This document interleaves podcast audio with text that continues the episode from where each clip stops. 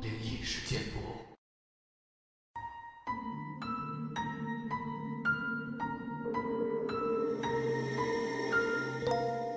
嗨，你好，欢迎来到今天的奇闻事件部，我是主播莫大人。本节目内容纯属虚构，故事效果不足为信，也请各位朋友千万不要模仿。这期节目呢，我们来分享一个马来西亚网友他分享的关于云顶的一些故事。三年前的某个公共假期，C 与同事们临时决定上云顶避暑，顺便碰碰手气。大伙吃过晚饭，就浩浩荡荡的出发了。到达云顶之后，才发觉酒店早已客满，他们唯有入住已有闹鬼前科的某个酒店。这个名字就不说了，其实大家都心里觉得毛毛的，但未免扫兴，只好入住了。安顿好一切之后，大伙已经迫不及待的要去碰运气了。因为 C 有点不舒服，还刚服药，想好好休息，而没有跟随同行。没几分钟的时间，C 就睡着了。朦朦胧胧之间，C 半睁着双眼，想看看时间。忽然，看见他正躺着的床边的左床角，有个人在梳头呢。C 没有理会他，倒头继续睡。他当时很纳闷现在是凌晨一点半了，谁还没睡，坐在床角梳头呢？他以为是自己做梦了，也没管那么多，倒头就睡了。不知过了多久吧，他再次睁开眼时，看见那人还坐在床角梳头呢。再一看时间，时钟显示凌晨三点十五。他越想越不对劲儿。当他看得越清楚，心里就越是害怕。他看见有个穿白裙的长发女郎，正背对着他梳头呢。C 已经吓得睡意全退，躲在棉被里哆嗦。过了好一阵子，他心想，他该走了吧，于是慢慢的拉开了棉被。我的妈呀，他还坐在那儿梳头呢！C 直接崩溃了。心里在盘算着，要逃出去吗？他睡在靠墙的左边，而门在右边。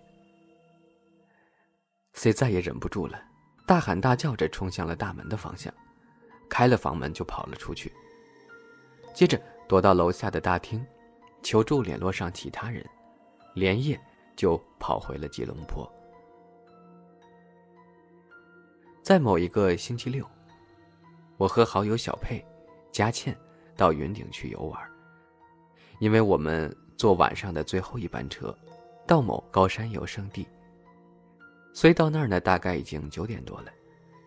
我们三人都住在酒店里的同一个房间。收拾好行李后，大家便坐在一块儿谈天说地。也不知是谁说起的，就谈到了鬼节。Look, Bumble knows you're exhausted by dating. All the must not take yourself too seriously, and 6 1 since that matters, and what do I even say other than hey? well, that's why they're introducing an all new Bumble With exciting features to make compatibility easier, starting the chat better, and dating safer. They've changed, so you don't have to. Download the new Bumble now. 我们三个人之中呢，只有我是个胆小鬼，越谈越刺激。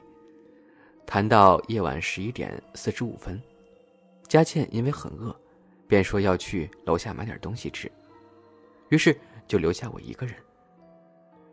我为了要面子，便硬着头皮答应了，因为只剩下我一个人，所以我只好读故事书了。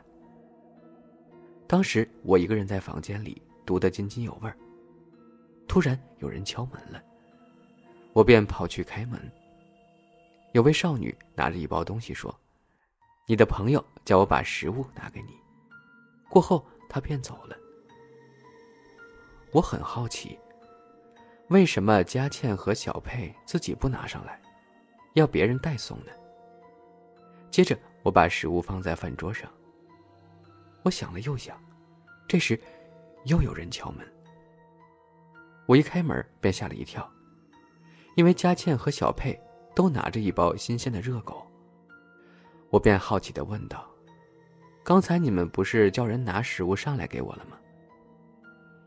小佩说：“没有啊。”于是我便指着桌上那包食物说：“刚才有位少女交给我一包东西，他说是我朋友托他交给我的。”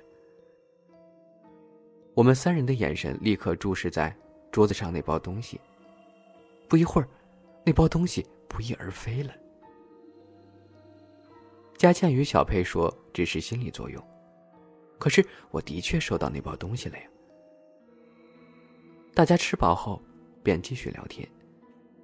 一阵阵冷风迎面吹来，小佩立刻走向窗口，要把玻璃窗关上。怎知他走过去之后，才发现那玻璃窗一早就是关着的，没有开窗户，哪里来的凉风呢？这时候，隐隐约约的。看见一件衣服挂在树上。由于小佩不迷信，所以他也没加理会。我们又聊到两点多。我觉得好累呀，便睡着了。第二天一早，我很早便起床，梳洗一番之后便去吃早餐，然后到处游玩。大家玩得很开心。到了傍晚七点多吧，我们才依依不舍地回到了房间休息。回到房中之后，便轮流冲凉。当轮到佳倩冲凉时，有人敲门，于是他便去开门。一开门，一阵阵凉风吹了进来。他以为有人玩他，也没理会，就关上门继续冲凉。当手触摸到浴缸的水时，发觉刚刚的暖水变成了凉水，接着又传来一阵阵的哭泣声。佳倩被吓得手忙脚乱，穿上衣服便跑去浴室，谁料到门自动的开了。她边跑边喊：“鬼呀！”小佩和我被佳倩这么一喊，顿时吓呆了。接着，隆隆隆，外面就下起了大雨。我们非常害怕，便一起去关窗。当时，我们看到一位少女，吊在树上。而且还对着我们微笑呢。我们三个都看到了，被吓得魂不附体，拔腿就跑去房间。当走到楼梯时，一位老工人见我们如此慌张，便问我们发生了什么事儿。于是，就一五一十的告诉了他。他听了之后脸色大变，然后告诫我们：以前有一位少女住在你们现在所住的房间。因为被男友抛弃，才会选择在那棵树上吊颈死掉。她的魂魄一直都没有得到安息。我们听了之后，立刻要求老板换房。经过这次的经验后，我们再也不敢住那间酒店了。再来说一个马来西亚人都知道的真实故事。以前在当地有一对年轻夫妇。妻子从未去过云顶高原，他们带了些许现金上云顶高原玩去。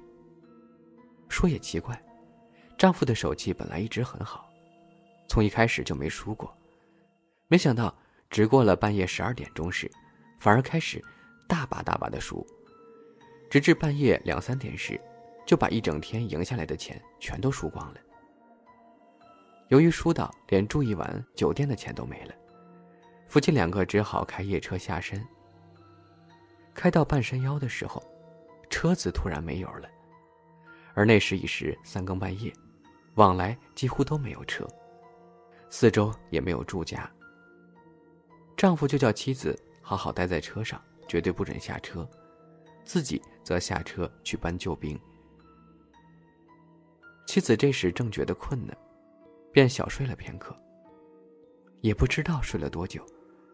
醒来时，发现丈夫仍未回来。虽然惊慌，却也不敢下车，便一直坐在车里等着。等了良久，妻子突然觉得有件事儿很奇怪。她坐在车上，偶尔还是会远远的看到有车开下来，但每一辆偶尔经过的车，在远远的时，都还是用很正常的速度行驶，但是却在经过他这辆车时，突然就很用力的加速冲了过去，然后再用正常的速度继续行驶。她越想越觉得怕，而且丈夫也不知去了多久还没回来。这时，突有一辆警车出现，隔了一段距离的向妻子用扩音器广播喊话，要他速速下车，到他们这辆警车来，且绝对不能回头看一眼。这妻子很害怕，不知道发生了什么事儿，连警车都来向他广播，当下就下了车往警车那儿跑。并依照警察的话，没敢回头看。到了警车，一名警员神色慌乱的用力将他拉上车。妻子顺势回头望了一眼，警车快速的疾驶而过。就是这样简单的回望，他还是看到了一名身着白衣的青面獠牙的女鬼，正坐在他们那辆车的车顶上，啃咬着。一颗人头。隔天，警局去寻找她丈夫时，在离妻子那辆车约两百公尺处，发现了丈夫的尸体，是一具没有人头的尸体。这件事在当时似乎闹得很大，报上还登出了黑白照片，好像是其中一名警员拍的。马来西亚几乎每一个导游都知道这个故事，也都有着那份。看着黑白照片的简报，有点可怕。丈夫就这么死了。再来说说云顶员工宿舍的故事。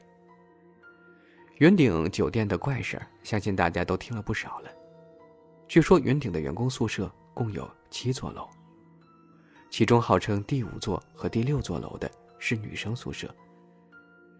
第五楼的女生宿舍共有二十四层高。从 G 到十九楼是单身的女生宿舍，每间房间就三个人同住。第二十楼开始是经理级或是已婚经理级员工的宿舍，而每层楼共有四十间房间，分左翼和右翼，中间有四架升降机。我有两个朋友，就叫他们 A 和 B 吧。他们住在第五座女生宿舍。第十七楼的右翼中间的房间。B 是新来的客家妹，她床的位置就在房间的门边。A 当时已经在云顶工作四五年了，他的床放在窗口边，而他们之间还有一张床位是另一个女生的。当时，该女生正在放假呢。发生这件事时是晚上的十一点多，当时 A 和 B 都已经上床要休息了，他们也习惯。关灯睡觉。门口突然有人用力的敲门。B 不疑有他，第一时间把门打开了。而这时他发现门外一个人都没有，整条长廊也是如此，把 A 和 B 吓得毛骨悚然。B 立刻把门关上了。大概隔了五分钟吧，那敲门声又来了。这次他们并没有开门，B。就向门底的门缝查看，也没有发现有人影，可是敲门声并未停下。大家都吓得抱在一块儿，不敢作声了。过了有一阵子吧，那敲门声终于停了，B 就回到自己床上继续睡。奇怪的事儿却发生在 A 身上。当晚 A 根本睡不着，他似乎被什么压着，不能呼吸，也叫不出声来。接近天亮才恢复知觉。A 当天就生病了，可是医生却说他除了有点贫血之外，没有任何大碍，也不知为何他不能呼吸。在设备不足的情况下，医生只好签字让 A 到山下的医院检查。而 A 的家人提议 A 申请无薪假期，回自己家休养一阵子。在医院反复检查的 A。始终没有任何不妥的迹象。母亲只好带他去问神。当他来到问神婆的面前，还未开口说话，那问神婆就说了：“是在山上惹回来的，千万别再上山了。”可是 A 还是要回山上工作呀。问神婆只好帮他做法事，并求了一道神符，让他带在身上，才没事儿的，再也没有呼吸困难、不能动弹这样的情况了。可这么一弄，A 也请了两个月的无薪假期。好了，今天的节目呢就分享到这儿了。